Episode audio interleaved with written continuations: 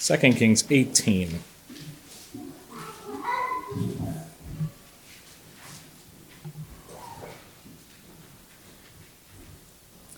I'm going to be reading the first section here, verses 1 through 12.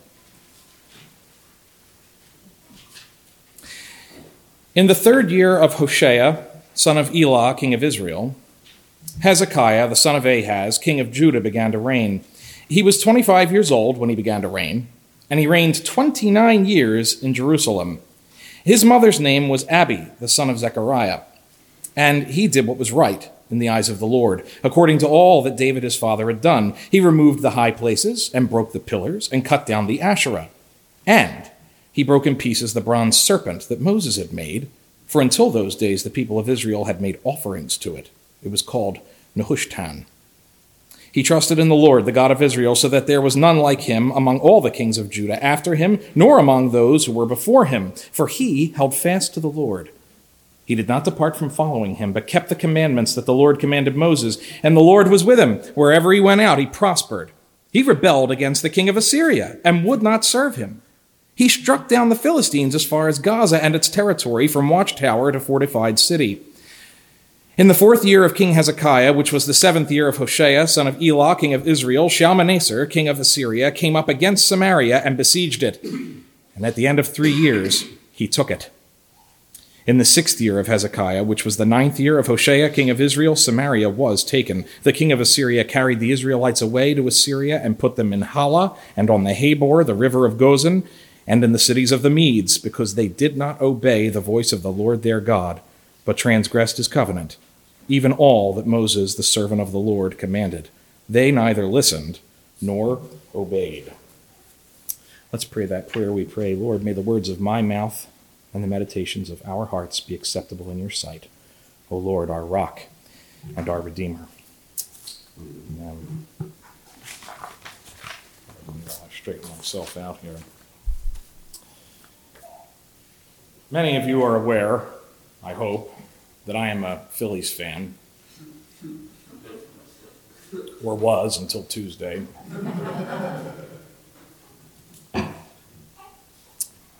That means I have suffered much this week. What else is new? Um, but you know, last Sunday I, I, still had some hope left, and um, I went to watch the game at my mom's house. And baseball fans, you may know, are some of the most superstitious people in the world. Uh, my sister, who has never been a baseball fan, has recently taken interest, and she was in town from California, which is why we went down. And, and she had worn a Phillies jersey earlier in the week, and we had won. And she decided that it had something to do with the way her jersey was buttoned. but she couldn't remember which button she had skipped that day. And so we tried every possible combination throughout the game, uh, depending on how it was going. And we eventually won, but of course, it was impossible to know which of the arrangements had worked, right? So we hadn't figured it out. Uh, and then we proceeded, of course, to lose the next two games, no matter what she did. So eventually she just threw it on the floor, I think, in game seven. Uh, now, this was just us being silly. Uh, but superstitions like this are as old as the hills, and left unchecked, even such silly things can become idolatries. Uh, they can become bizarre.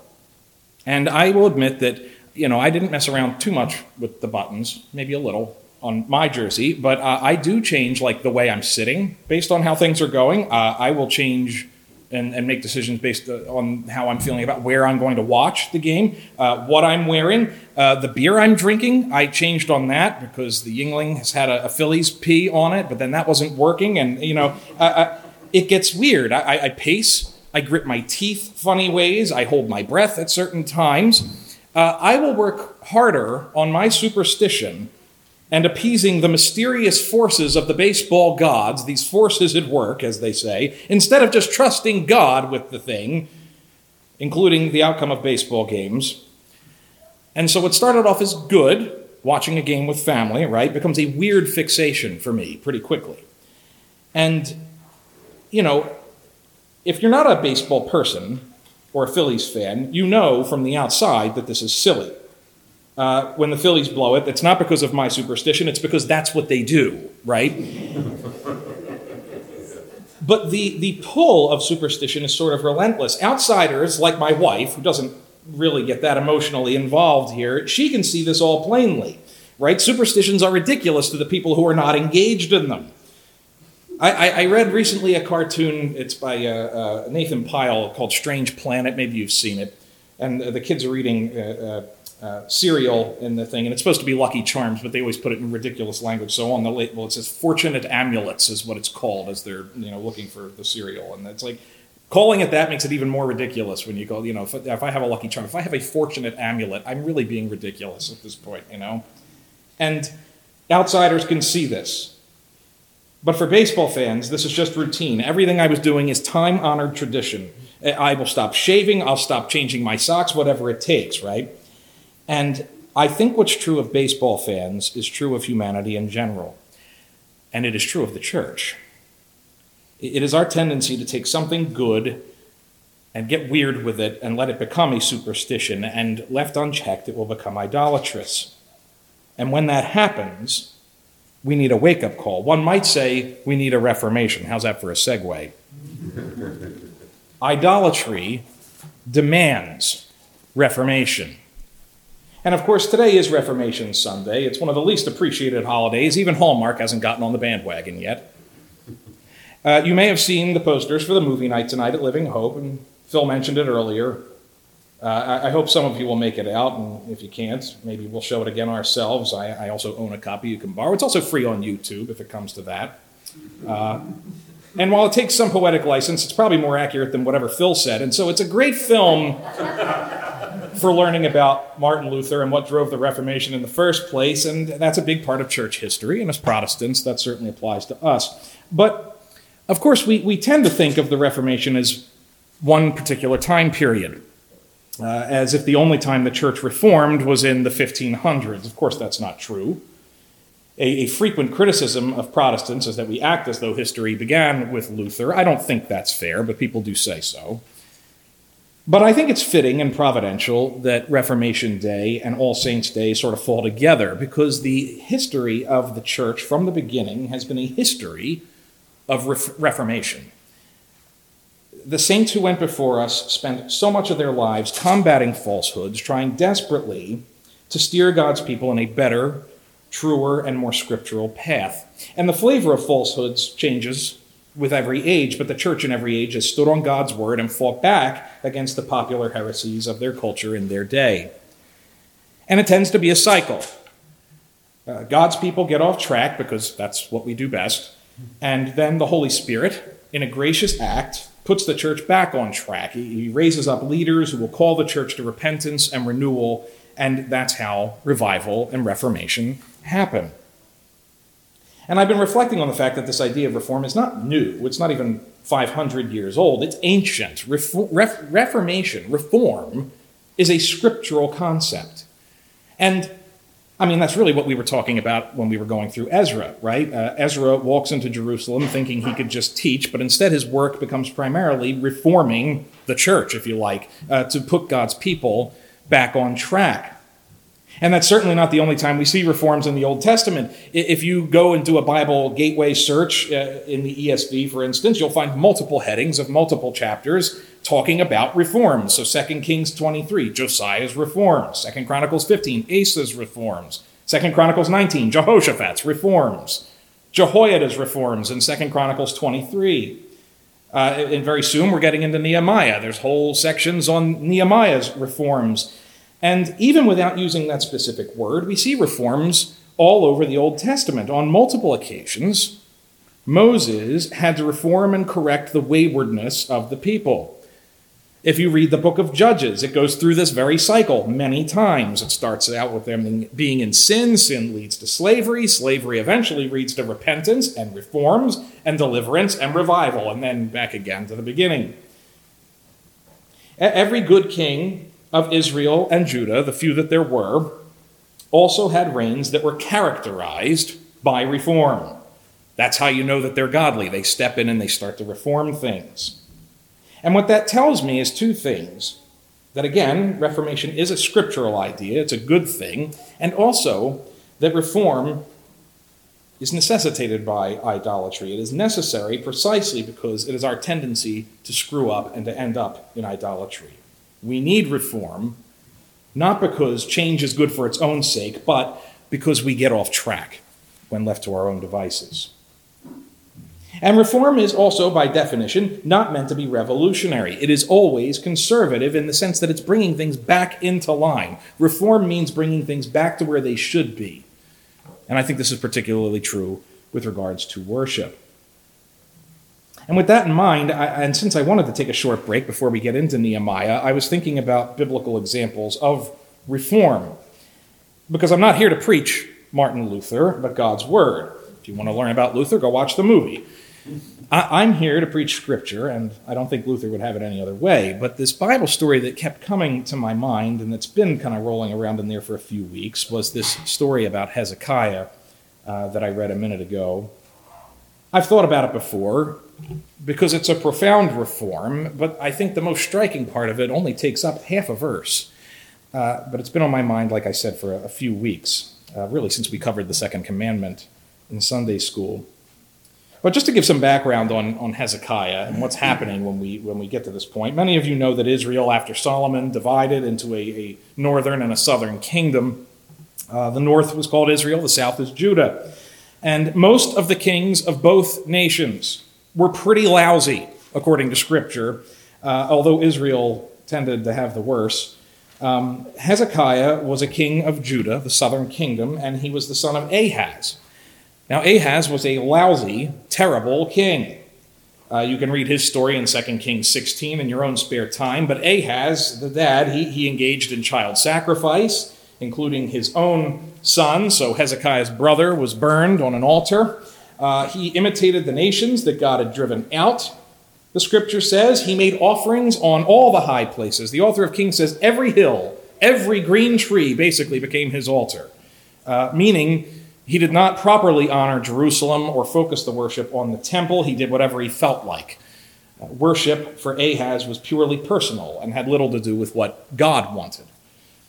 Uh, at one point, Israel and Syria attacked Ahaz, and he enlisted Assyria, a wicked nation, as an ally. And to get them on board, he stole from the temple to pay the king of Assyria off.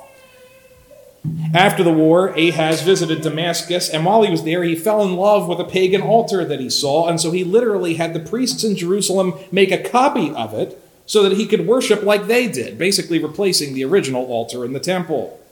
And the new altar was made of bronze. Uh, he used the new altar basically as something of a magic eight ball. It says that he, he wanted to inquire by it, is the way it's worded. So basically, he's using it as his magic eight ball. He did lots of other weird things and unsurprisingly, he died young. Hezekiah, therefore, stands in significant contrast to his father. He is certainly a rare example of a good king. The author of Kings makes no bones about it. I want to look again just at verses 3 and 5 and the way he describes this man. He says, He did what was right in the eyes of the Lord according to all that David his father had done. And up to verse 5, he trusted in the Lord, the God of Israel, so that there was none like him among all the kings of Judah after him, nor among those who were before him. Well, that's saying something. Why don't we use that name more often? We got to get on that. I mean, he positions Hezekiah as the envy of all kings since the nation split after Solomon. Like nobody can touch this guy. And, and the scripture gives proof of this in part by contrasting him not only with his father, but also with the northern kingdom in the same time period, because it was while Hezekiah was reigning in Judah that Israel fell and was taken captive, as we read in verses 9 and following. So the exile of the northern kingdom begins in, the, in, the, in, Hezekiah's reign. Assyria completely destroys the northern kingdom and would gladly have done the same with Hezekiah and Judah. And yet we're told that Hezekiah rebelled against Assyria and he got away with it. Read again, verse 7 The Lord was with him. Wherever he went out, he prospered. He rebelled against the king of Assyria and would not serve him. Now, we don't have time to look at the whole story. of Hezekiah's resistance and war with Assyria. It's quite dramatic. It's worth reading. Uh, it's in the following chapters. You can read that on your own time. But the author makes clear here that the reason Hezekiah got away with this was because, unlike his neighbors to the north, Hezekiah held fast to the Lord and to the commands of Moses. Look again at verse 6. He held fast to the Lord. He did not depart from following him, but kept the commandments that the Lord commanded Moses. And again, this is a direct contrast to what the same author says a few verses later about Israel, the northern kingdom, in verses 11 and 12. The king of Assyria carried the Israelites away to Assyria and put them in Halah, uh, on to verse 12, because they did not obey the voice of the Lord their God, but transgressed his covenant, even all that Moses, the servant of the Lord, commanded. They neither listened nor obeyed. So, the dividing line, the contrast that's being pre- presented to you is, is that this test of whether you're going to survive the Assyrian onslaught is determined by whether you held fast to the Lord, and you did that by keeping the commands that God gave through Moses. So Moses is like a fault line. He's the test. Did you listen to what he had to say or not? Hezekiah passes the test while Hoshea, king of Israel, fails. And while Judah later, later also falls into exile, they are later restored under Ezra, right? But the northern kingdom was never restored. But how you handled Moses' commands, what God commanded through Moses, that's the key. If your worship aligns with God's word, you survive. If not, you're in danger. Idolatry is dangerous. But what exactly did Hezekiah do to demonstrate that he held fast to the Lord and to Moses? We're told he did what is right. What does that mean? Well, the only real specifics we have are in verse 4. It says he removed the high places and broke the pillars and cut down the Asherah. Okay, that's basically shorthand again for Hezekiah undoing a lot of what his father did. Uh, his father worshiped God on every hill he could find, he had no discernment. Uh, it was, in fact, a form of schism because he divided God's people by having them worshiping all over the place alone and on their own terms, but Hezekiah does not father, follow his father's folly. He goes around and he topples every one of these poles on every hill and destroys the pagan monuments so that they're no longer shrines. And he's focusing the worship back on the temple, back on Jerusalem, reforming the worship by unifying it in the place where God dwells. Now, many of the good kings did similarly to that. Uh, when a godly king was on the throne, the big test really was whether he would remove the Asherah poles, because they would spring up like weeds every time a, a bad king was on the throne. now, this wasn't necessarily a pole, it was just a place where they would give offerings to Asherah. She was a holdover Canaanite goddess, a fertility goddess, who was portrayed as Baal's wife. But in the rural countryside, she would come back up. She was often worshipped in place of God, or perhaps worse, alongside him, sometimes as his wife. And so Hezekiah rightly got rid of those. But what grabs my attention more is what happens in the second part of the verse, something that's unique to Hezekiah. This only happens once. And he broke in pieces the bronze serpent that Moses had made, for until those days the people of Israel had made offerings to it. It was called Nehushtan. I find this strange on so many levels. Uh, I, I, first of all, we should probably go back and explain what this thing was, because some of you may know the story, some of you may not. If you're like me and you've ever tried to read the Bible straight through without a reading plan, uh, you probably got stuck early in Leviticus, right? Uh, but if you ever did make it through the book of Numbers, you learn a few more funny little stories. And in Numbers 21, we have this story of the bronze serpent. And it's not very long. I'm actually going to just read it. It's, it's compared to a lot of other stories in the, the uh, first five books, it's actually quite short begins, it's 21, 4 to 9. You don't have to turn there unless you're so inclined. From Mount Hor, they set out by the way of the Red Sea to go around the land of Edom, and the people became impatient on the way. Like, what else is new, right? Are we there yet?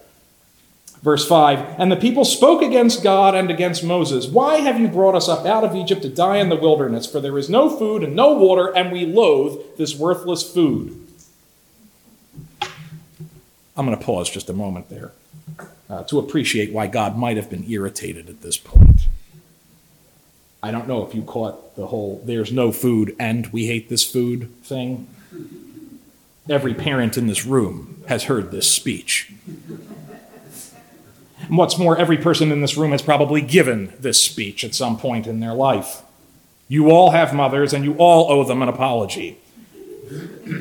Because she probably showed more forbearance than God does here. Verse 6 Then the Lord sent fiery serpents among the people, and they bit the people, so that many people of Israel died. And the people came to Moses and said, We have sinned, for we have spoken against the Lord and against you. Pray to the Lord that he take away the serpents from us. So Moses prayed for the people. And the Lord said to Moses, Make a fiery serpent and set it on a pole, and everyone who is bitten, when he sees it, shall live. So Moses made a bronze serpent and set it on a pole, and if a serpent bit anyone, he would look at the bronze serpent and live. Okay. Let's be honest, this is a weird story to begin with. It's weird that God would even use this method to heal people. Like he could have just said, Moses, I hear you, fine, I'll take the snakes away. But no, instead, he leaves the snakes, but gives them this strange cure. Like, look at a metallic, fiery snake on a stick and you'll live. And he doesn't even promise that they'll be cured or that they won't suffer. He doesn't say the snake bite will stop hurting. He simply promises, meh, you'll live. Like mom when you scraped your knee. And it's a strange thing. God doesn't do anything quite like this that I can think of anywhere else. It seems almost to invite a superstitious attitude about the bronze snake. And in fact, over time, we see the snake on a staff as a symbol of healing in many other ancient cultures, including Egypt and later Greece. And to this day, every ambulance that you'll ever see has the rod of Asclepius somewhere on it. Two snakes round around a pole to symbolize the Greek god of healing. So not only could it become an idolatrous symbol, it ultimately did.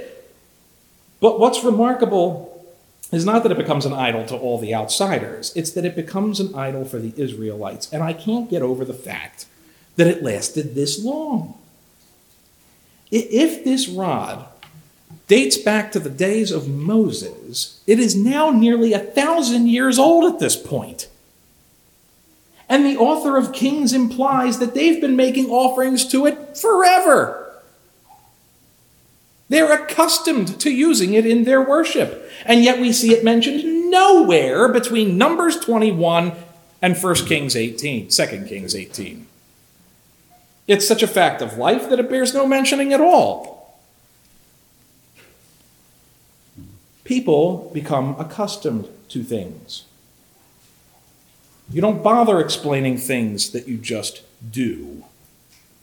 And there are many things in life like that. We have routines we never question, just like in baseball. Like, I don't explain to my kids why you get up and sing at the seventh inning stretch. Sure, it's weird, but we just do that, okay? Why do you stand for the national anthem? Just shut up and do it. Put your hand over your heart, take your hat off. It's what we do. It's like trying to explain to them why you have to whisper at funerals. I don't know. It's just a fact of life. It's how we do this thing. And no doubt, the cult of Nehushtan was like that. I think it probably began with good intentions. Like, why wouldn't you honor this thing that God had used in such a mighty way? We can simply place an offering in front of it for God, not for the snake. And we'll be worshiping the true God using the serpent to remind us of Him. That sounds sensible. And for nearly a thousand years, that's exactly what they did. And God was seemingly silent on the matter. He let it slide. So why would anyone second guess it? Why reevaluate? We've always done this. What's wrong with it? What, why change it now? God told Moses to make it. There's nothing wrong with it. And then you know, Hezekiah comes along. And after he cuts down all the Asherah poles, everything out on the periphery, he's like, all right. And he looks back home at this serpent thing. And he's watching people laying offerings before it and kneeling before it, facing it to pray, maybe, teaching their kids to do the same. And he starts to think, hmm, not sure I'm seeing much distinctions here. And he's starting to sniff out that maybe they have idolatry cropping up right in his own house. And he does the unthinkable. He says, chop it up. I don't want to see it anymore. If you can imagine breaking such an artifact. Like, talk about an iconoclast. There's no question that we would preserve such a thing, at the very least for a museum. Archaeologists must read this passage and groan inside. Indiana Jones would be horrified. Imagine chasing Nazis to the ends of the earth in a race to recover the mysterious bronze snake that cures people, only to find a note saying, Yeah, sorry, I broke it sincerely, Hezekiah. How do you have the audacity to break Moses' staff? It's an heirloom, it's priceless, it's a piece of the national identity and history. I gotta admit, it would make a nice piece in the British Museum. I would have liked to have seen it. But Hezekiah says, it's got to go. Was that the right way to handle it? Couldn't he have phased it out carefully, gradually? You know, like move it from the narthex to a dark corner where people aren't paying attention and it's not well lit, you know, and then next year we'll move it to the basement, you know? And then we're going to cover it up in a closet until people forget about it. You know, like that's what I would do. I have found in my limited, not quite five years of ministry that change is often unpopular. Uh, even small changes can trigger people. In fact, I won't go into specifics because anything I mention might trigger somebody right now.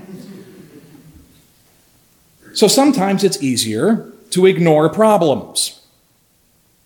Other times it seems easier to make very slight, gradual changes and even then, it can bite you. I'm not alone in this, uh, and it's certainly not unique to our church. I have a friend who faced a near uprising in his church for moving the American flag off the stage. Why? Because you were dishonoring the veterans. It's always been there. Why fix what ain't broke?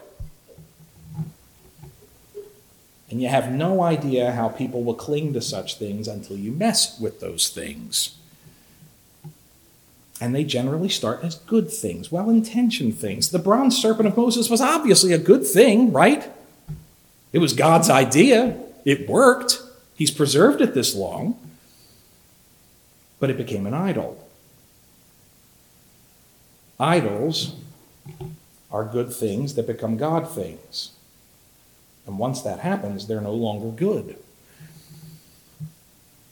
It's a little like a dog with a bone. You guys, uh, most of uh, have met our two big mutts at home, Sprocket and Falcor. Dumb mutts, too, I'll say. When they were young and even more dumb and impetuous, uh, we bought them some bones. They were smoked bones, good ones from the farmer's market. And they loved them. And they smelled so good that even I kind of found them appealing and thought, like, man, they got it good. Georgia would never let me take a snack like that to bed, you know, but they did. But as sometimes happens with dogs, when they were young, especially, they started acting territorial. And eventually, one of them growled and bared his teeth at one of the kids. And in that moment, I said, heck no. Now you can't have it anymore. The bone has to go. They got a smack on the snout, too, because I don't play that game. I will not have the dogs more attached to the bone than to my kids. And they had gotten their priorities out of whack. The bone was good till it wasn't good anymore. they weren't allowed to have it. The bronze serpent was good, but the Jews are not allowed to have it anymore. And I am willing to bet that this was one of the least popular moves Hezekiah made during his reign. It's easy to sing his praises now when the author is living, you know, a couple hundred years later. But I bet tears were shed. I bet urgent appeals were made. I bet there were a lot of whispered conversations. I bet petitions were signed. I bet people got mad. There may have even been threats. They're not recorded here, but it had to be that way because it's human nature. You don't just mess with people's routines, especially their religious routines and habits and rituals, without hearing about it. And I bet there were many good people there who urged moderation on the question and told him to simply put it in storage, out of sight. You know, look, it's waited a thousand years. Let's take a few more weeks and pray on it. Let's arrange a cabinet meeting and discuss. But Hezekiah says, no, it's got to go. Like a dog with the bone. They can't have it anymore. It's becoming dangerous. And the sense we get is that Hezekiah was not subtle about this on any level. Breaking the thing in pieces is not very subtle to begin with, but the name itself, Nehushtan, is also, I think, telling, because in Hebrew, it sounds similar to bronze and to serpent, but many lexicons think it's likely the term is a term of mockery. Basically, it's a hunk of brass. And that seems to be Hezekiah's attitude. It had been nice. My mother used to say sometimes, we can't have anything nice. Now, what she meant was we couldn't have anything nice because we, her kids, would break it, or the dog would eat it, or whatever. And of course, now that we've all moved out and she's living her best life now, I don't hear it anymore. but she was right. We ruined everything, pretty much. And so it is with the people of God. Our default setting is to screw up just about everything to get off track. And over time, we become idolatrous, even in our worship, if we're not careful. We can't have certain good things because we have made almost everything into an idol if we get the chance. So, was Hezekiah right to do something so drastic? Well, the answer in the text seems to be a resounding yes. Again, the author says, There was none like him among all the kings of Judah after him, nor among those who were before him, for he held fast to the Lord. He held fast to the Lord. Hezekiah does not cling to Moses. He does not cling to history. He does not cling to tradition. He does not cling to a proud heritage. Hezekiah clings to the Lord and to his commandments. The power is not in the serpent, and it's not in Moses or in relics or even in the temple, but in God and His Word. Beloved, we need to hear this because we're all guilty of violating this. I'm not picking on any single one of you. I've got problems too. Uh, I get attached to things, I get attached to ideas. You could get attached to things we do here every week. You get, get attached to things we don't do here every week. Superstitions creep in so quickly. We have idols forming under our nose in the best of times, and they are dangerous. That's certainly true for the church corporately as well. I mean, it's easy. We could, we could pick on Catholic shrines or Orthodox icons, but we Protestants also have our own shrines commemorating the saints. You may have seen it in some churches, you know, the Edith Schultz Memorial Baptismal font, and, you know, this hymnal given in honor of Aunt Sue, and the Bob Smith Memorial Boiler Room or whatever. And of course, we do these things to honor the past and to stand as testimonies to our ancestors. And I think the instinct is natural, even wholesome in a way. But I, I, wonder if Edith Schultz would be ashamed to know her name was on anything because she's in glory and she knows better than us that the glory doesn't belong to her. And if Moses' serpent had to be chopped, maybe those things are fair game too. But we low key idolize other stuff as well our favorite programs and traditions and music. It's not easy to see the idolatry when it's under our own nose the closer and more personal it is to us, the more oblivious we are. Because let's be honest, no one thinks of their idols as idols, right? It's everyone else's idols that are obvious to us. Mine are completely sane and reasonable and well thought out. I don't have a problem, you have a problem. And that's why Reformation is so important. It's not Martin Luther's idea, this is Scripture. God constantly calls his people back into line, back into conformity with the gospel. And it is a gospel issue because your idols, any idols, take your eyes off of Jesus.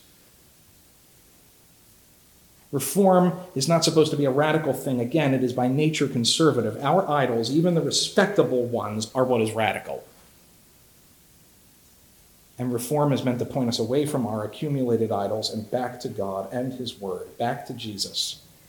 And we need it more than we know. Because idolatry is awfully sneaky and it is very creative. John Calvin was not wrong to say that the heart is an idol factory. So, yes, the church as an institution needs frequent reform, but so do we all. I don't want to leave anybody off the hook. Again, please don't read what I'm saying so broadly that you miss the application to you. The church needs reform because we, as individual Christians, need frequent reform. We get off track, we develop bad habits, we take our eyes off of Christ and focus instead on his gifts. And we'll offer our time and our treasure and our labors to things that may have been good in the beginning, but have quietly replaced our first love. I can't say what your specific idols are, but you have them and I have them. Because God didn't give the second commandment just to apply it to some pagan tribes out there somewhere. It's for me and for you. So, on this Reformation Sunday, I want all of us to reflect on what that means for us in our own lives. We could all use reform, even though it might be painful sometimes, but idols are dangerous. and that's why God does it. But I also want to encourage you, because I think God was pleased with what Hezekiah did. But I also want to note that he did not condemn his people for their folly. God takes the bone away, but he doesn't smack them on the snout for growling. He is patient with his people and he is not quick to punish. And I want you to remember ultimately that Hezekiah is not the hero of the story. The ultimate reformer is not Hezekiah any more than it's Martin Luther. The ultimate reformer is Jesus. And I don't say that to be cute and I don't say it for poetic effect. If you do a concordance search, the word Reformation appears only once. Uh, the author of Hebrews uses the word in chapter 9. And he's in the midst of describing the Old Testament worship practices, all these things we've been seeing. And he says that under the Old Testament dispensation, he says, gifts and sacrifices are offered that cannot perfect the conscience of the worshiper, but deal only with food and drink and various washings, regulations for the body, imposed until the time of Reformation. And here's how he describes that ultimate Reformation. He says, But when Christ appeared, as a high priest of the good things that have come, then through the greater and more perfect tent, not made with hands, that is, not of this creation, he entered once for all into the holy places, not by means of the blood of goats and calves, but by means of his own blood, thus securing an eternal redemption. If you are in Christ, the ultimate reformation has already happened. He's already passed through the barrier and offered the only perfect sacrifice. You can't add to it, you can't take away from it. He did it once for all, and it is eternal. He has done to sin what Hezekiah did to the bronze serpent, but on steroids. None of the reforms we read about in the Old Testament were permanent, obviously. They keep happening because God's people keep messing it up. They can never reform themselves fully and you can't reform yourself. Left to your own devices, you will slip into idolatry every time. But Jesus is the ultimate reformer, and his spirit is at work in his people. And you have a high priest who is making all things new, starting with us. And that's good news on Reformation Sunday. Amen. Let's pray. Gracious God, our Father, we thank you so much for your word. Lord, we thank you that you have raised up in the past, all the way from the beginning, really, reformers, people to lead and call your people back to faithfulness, back to your word, back to the gospel, back to Christ. Lord, we thank you that you do not give up on your people. You don't cast us aside and start over again. You continue to renew and revive. You are so good. And Lord, we thank you that the time of Reformation has already come, that Christ has already unworked sin. He's put it to death. Lord, help us to rest in that hope, Lord. And as we wait for his glorious return, when we will be finally freed of all vestiges of sin, Lord, we pray that you would continue to reform us, conform us to your word by your Spirit. Lord, you have the power to do it, and we know that you are at work in your church. Teach us to be receptive to it. Give us confidence in this, Lord. Confidence in the gospel, confidence in Christ and his Spirit. We pray that for us today, this week, and every day going forward. In Christ's name, amen. amen. The grass withers, the flower fades, but the word of our God will stand forever. Please stand and join me in singing the doxology. Praise God from whom all blessings.